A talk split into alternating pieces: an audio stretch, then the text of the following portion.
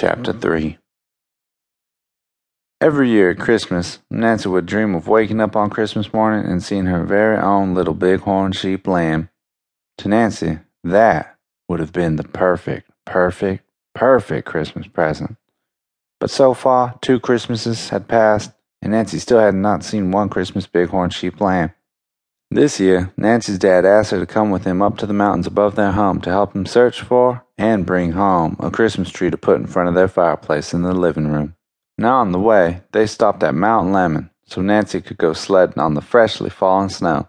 The new white foot deep snow was perfect and just the right thing to put Nancy in the mood, mood, mood for Christmas.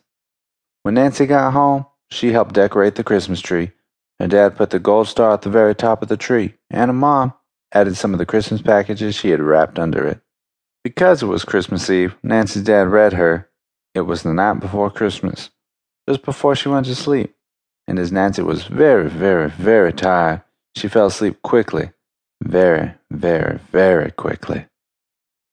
During the night, there was a big, big, big blizzard high up on the Pusch Peak, and the magnificent Bighorn Ram was very, very, very worried.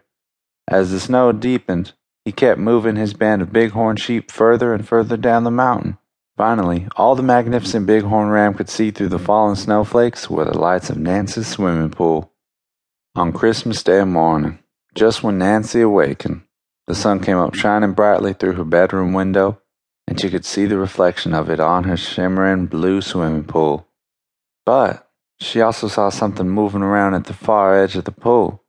And what, what, what do you think it could possibly be?